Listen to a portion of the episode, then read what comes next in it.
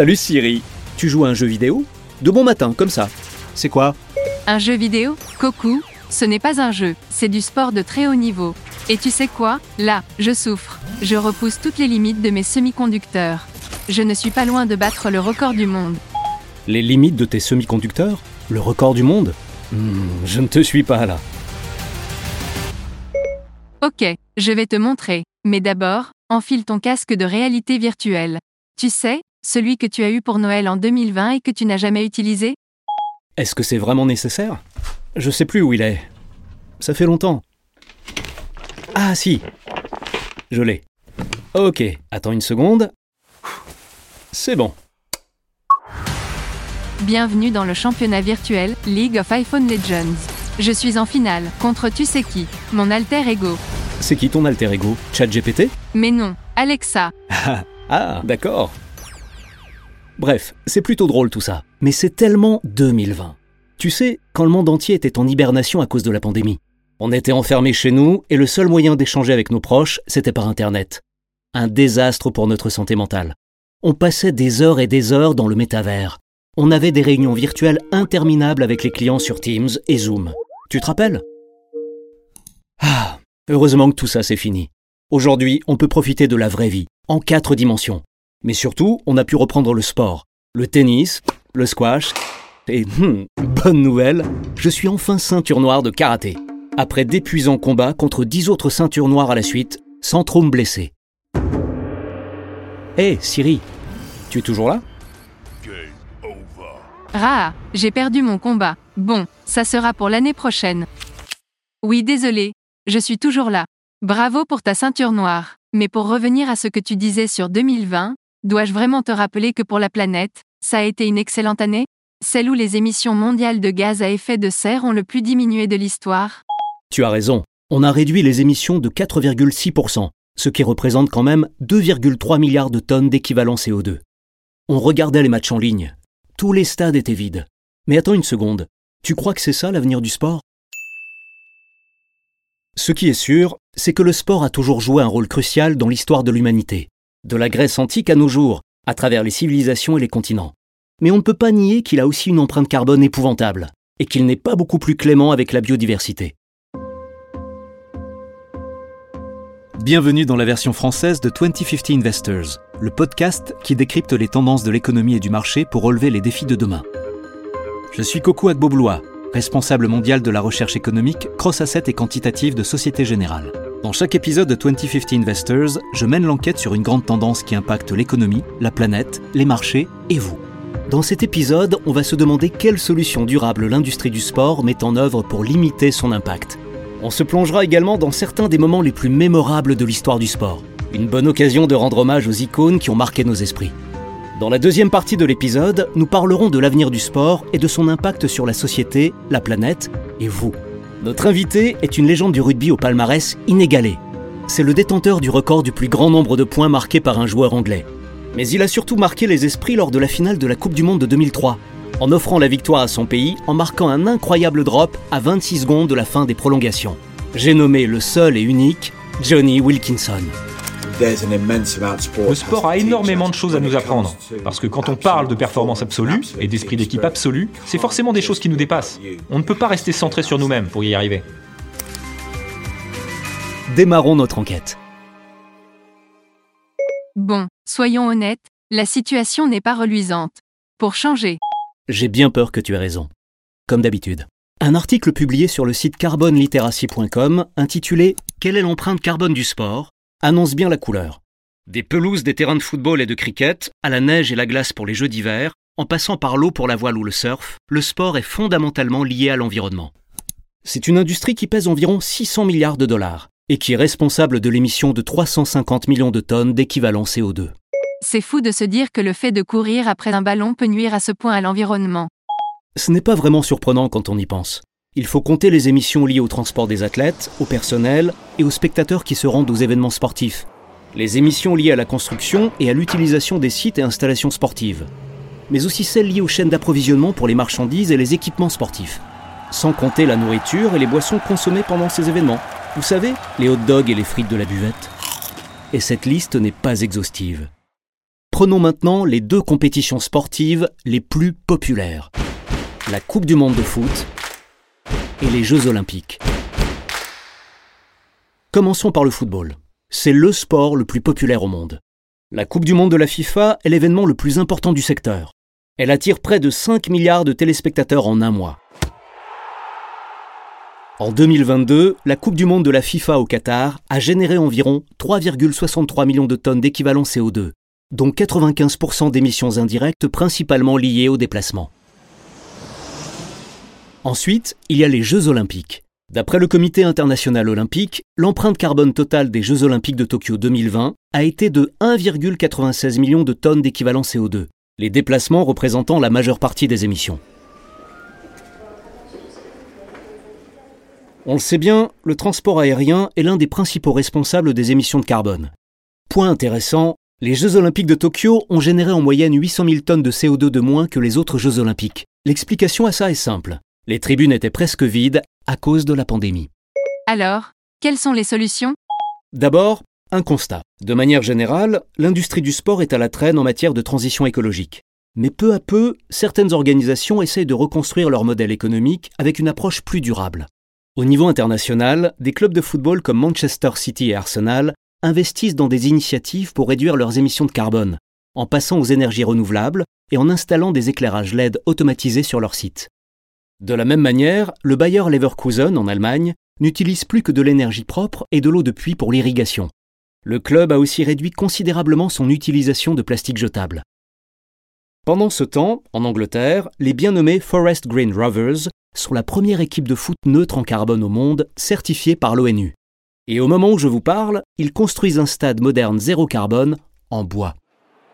Comme on a pu le voir avec d'autres industries, telles que la fast fashion, la pression pour changer, pour avoir un impact positif, vient des consommateurs, des fans, des sponsors ou des instances dirigeantes. Ce sont eux qui appellent les marques à agir pour être plus durables. En 2019, une étude a montré que 74% des fans de foot s'inquiètent des impacts de leur club préféré sur l'environnement. Mais il me semble qu'il y a une dimension importante du sport qu'on n'a pas encore abordée. Le sport, ce n'est pas juste des gens qui se rassemblent pour manger des hot dogs et regarder des adultes courir après un ballon. C'est beaucoup plus que ça. Le sport ne se résume pas au concept de panem et circenses, du pain et des jeux, du poète latin Juvénal, selon lequel dans la Rome antique, le gouvernement donnait de la nourriture à ses citoyens et organisait des combats de gladiateurs pour les divertir et les tenir éloignés des questions politiques importantes.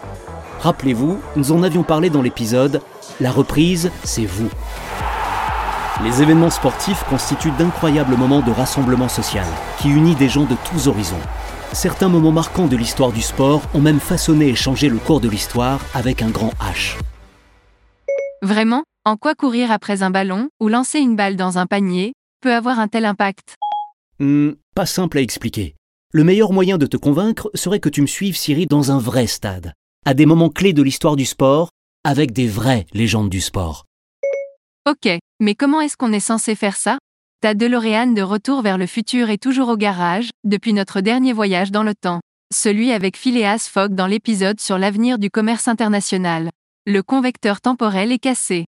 Tu te rappelles? Tu as un peu trop forcé sur le moteur. T'inquiète pas, Siri, j'ai un plan. On n'a qu'à utiliser mon casque de réalité virtuelle. Ça me semble parfait.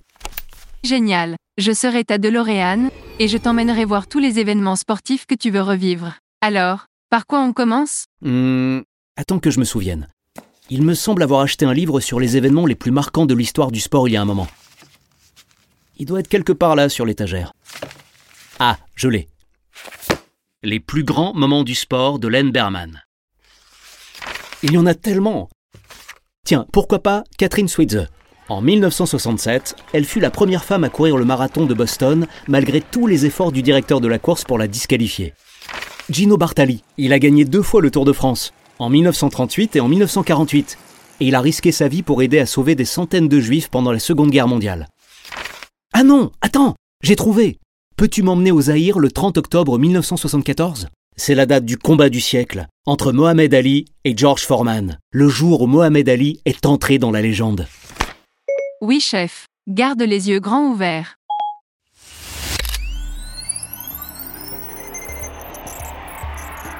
La tension est à son comble dans l'air chaud de Kinshasa. Nous sommes aux premières loges. Derrière nous, 60 000 spectateurs sont entassés comme des sardines. Ali danse dans son short blanc emblématique, la sueur coule sur son front. Face à lui, George Foreman en short rouge, la silhouette menaçante, regarde le coup de poing puissant qui a failli porter. Les tambours africains lancinants se font entendre en arrière-plan, qui ajoute à l'intensité brute de l'instant. Waouh L'ambiance est électrique. Foreman lance une droite puissante. Ali esquive, puis réplique aussitôt avec une combinaison droite-gauche impeccable. Foreman chancelle, puis s'écrase au sol. La foule se déchaîne pendant qu'Ali lève ses poings victorieux. Il a gagné Pour beaucoup d'entre nous, Mohamed Ali est la référence. Le meilleur boxeur de tous les temps. Il a dit un jour Si jamais vous rêvez de me battre, vous feriez mieux de vous réveiller et de vous excuser. Il a inspiré des millions de personnes, moi le premier. Il a de quoi être fier. En récupérant le titre de champion du monde des poids lourds, Ali a réécrit l'histoire de la boxe en étant un modèle de résilience, de courage, d'intelligence et de stratégie. Ok, ok, je te propose de passer maintenant au dernier tir de Michael Jordan. Tu sais, lors de la finale NBA en 1998. Bienvenue au Delta Center de l'Utah aux États-Unis. 20 000 supporters sont réunis pour cette finale et ils retiennent tous leur respiration. Le score est de 86 partout. Jordan, vêtu du maillot mythique des Chicago Bulls, a réussi à reprendre la balle à Karl Malone. Il traverse tout le terrain. Le chrono tourne. L'aura de Michael Jordan est inégalée. Il a redéfini le basketball. C'est une icône mondiale. Le documentaire Netflix The Last Dance, sorti récemment, est un documentaire sportif mais c'est aussi et surtout une leçon de leadership, de discipline, de travail acharné et de passion. C'est vrai, Jordan a dit un jour, j'ai échoué encore et encore dans ma vie, et c'est pourquoi je réussis. C'est son moment de vérité. Le chrono tourne, plus que 6 secondes avant la fin du match. Jordan récupère la balle, évalue le défenseur, un crossover éclair, il saute, il tire avec finesse. Alors que la balle est dans les airs, le temps semble suspendu. Tous les yeux sont rivés sur le ballon. Ça passe, encore une fois. Ce tir consacre Michael Jordan en tant que meilleur joueur de basket de tous les temps. Lors de cette finale contre les Jazz, Michael Jordan a réussi à mener son équipe à la victoire avec ce qui est peut-être le tir le plus légendaire de l'histoire du basketball. Ça sera aussi son dernier panier avec le maillot des Bulls, d'où le terme The Last Shot pour désigner cet instant mythique. Un tir légendaire. Ok, passons à autre chose. Maintenant, j'aimerais que tu me montres l'exploit du miracle sur glace, qui s'est produit aux Jeux olympiques d'hiver de 1980 aux États-Unis, lors de l'épreuve de hockey sur glace et qui opposait les États-Unis à leur pire ennemi, l'Union soviétique. C'est parti. Ici, à Lake Placid, l'ambiance est glaciale. Plus de 8000 yeux sont rivés sur la patinoire. L'équipe américaine, avec ses maillots blancs impeccables et qui semble voler sur la glace, vient de marquer contre toute attente. Les géants soviétiques avec leur maillot rouge conquérant sont sous le choc. Ces Jeux olympiques d'hiver se sont déroulés au plus fort de la guerre froide. Et ce groupe d'étudiants américains a réussi à battre l'équipe soviétique qui avait déjà remporté 4 médailles d'or. Les soviétiques ont le contrôle du palais. Mais voilà, l'équipe américaine qui le récupère. Un centre rapide, il tire et... C'est le but Les outsiders américains prennent l'avantage et décrochent la victoire.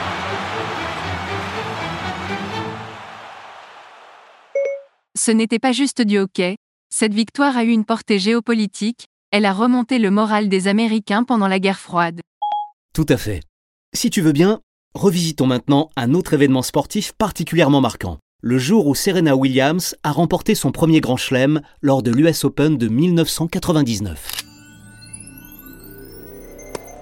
Dans la nuit new-yorkaise, Flushing Meadows vibre au rythme de plus de 23 000 spectateurs. Serena Williams, dans une robe noire scintillante, saisit sa raquette avec une détermination farouche. C'est une balle de match pour elle. Martina Hingis, sa redoutable adversaire, parvient à rattraper un service qui semblait imparable. Alors que la balle va et vient, les projecteurs dessinent des ombres théâtrales sur le terrain. Williams est une force de la nature. Elle a transformé le tennis et inspiré des millions de personnes à travers le monde. L'échange est intense. Au bout de quelques balles, Hingis envoie un revers qui flotte en longueur. Williams, près des filets, accompagne la balle du regard. Et là, la voix de l'arbitre résonne dans le court médusé. Out C'est la délivrance pour Williams. Le public est en transe. Serena n'en revient pas. Elle l'a fait.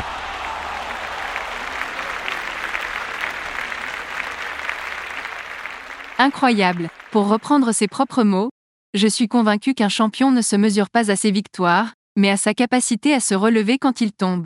C'est tellement vrai. À 17 ans, elle vient de vivre sa première victoire du Grand Chelem à l'US Open. Nous sommes en 1999 et c'est le coup d'envoi de sa carrière dans le tennis.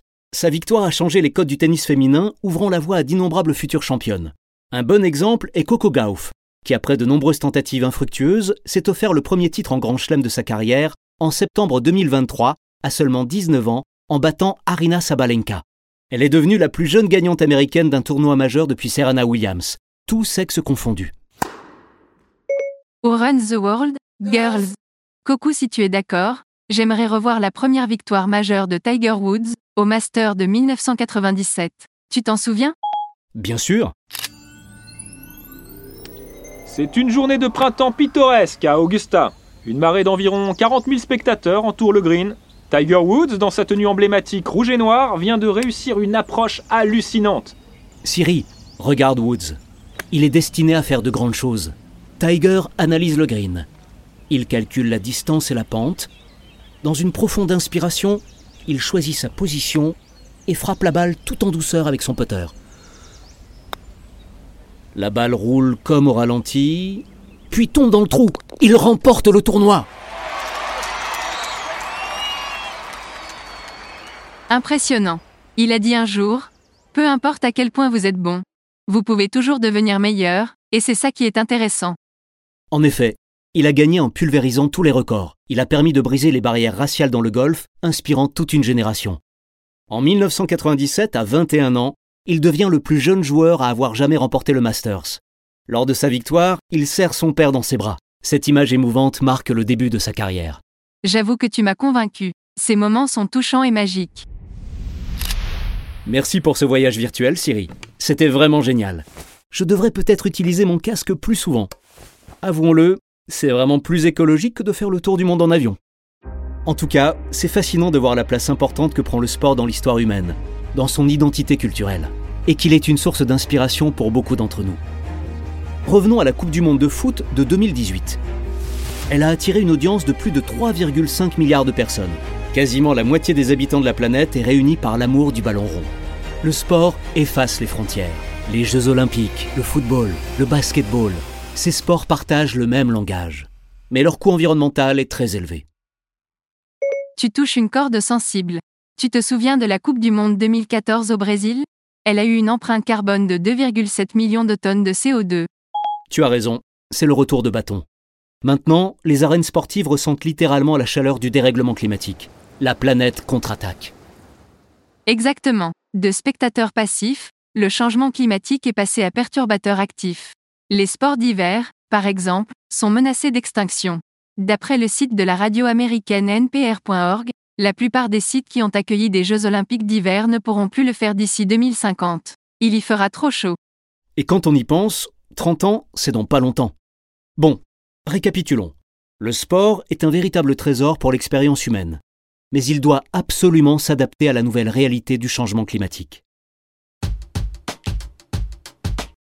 Pour parler avec nous du pouvoir du sport, qui de mieux qu'une légende du rugby? Johnny Wilkinson est un ancien joueur de rugby. Il a joué sous les couleurs de l'Angleterre et des Lions britanniques et irlandais. Sacré meilleur joueur de la Coupe du Monde de rugby 2003, il est largement reconnu comme étant l'un des meilleurs joueurs de rugby à 15 de tous les temps. Rendez-vous dans la deuxième partie de cet épisode pour découvrir l'interview complète et la conclusion de notre enquête. Bonjour Johnny, c'est vraiment un plaisir de vous avoir dans l'émission. C'est un privilège de participer. Merci à vous pour l'invitation.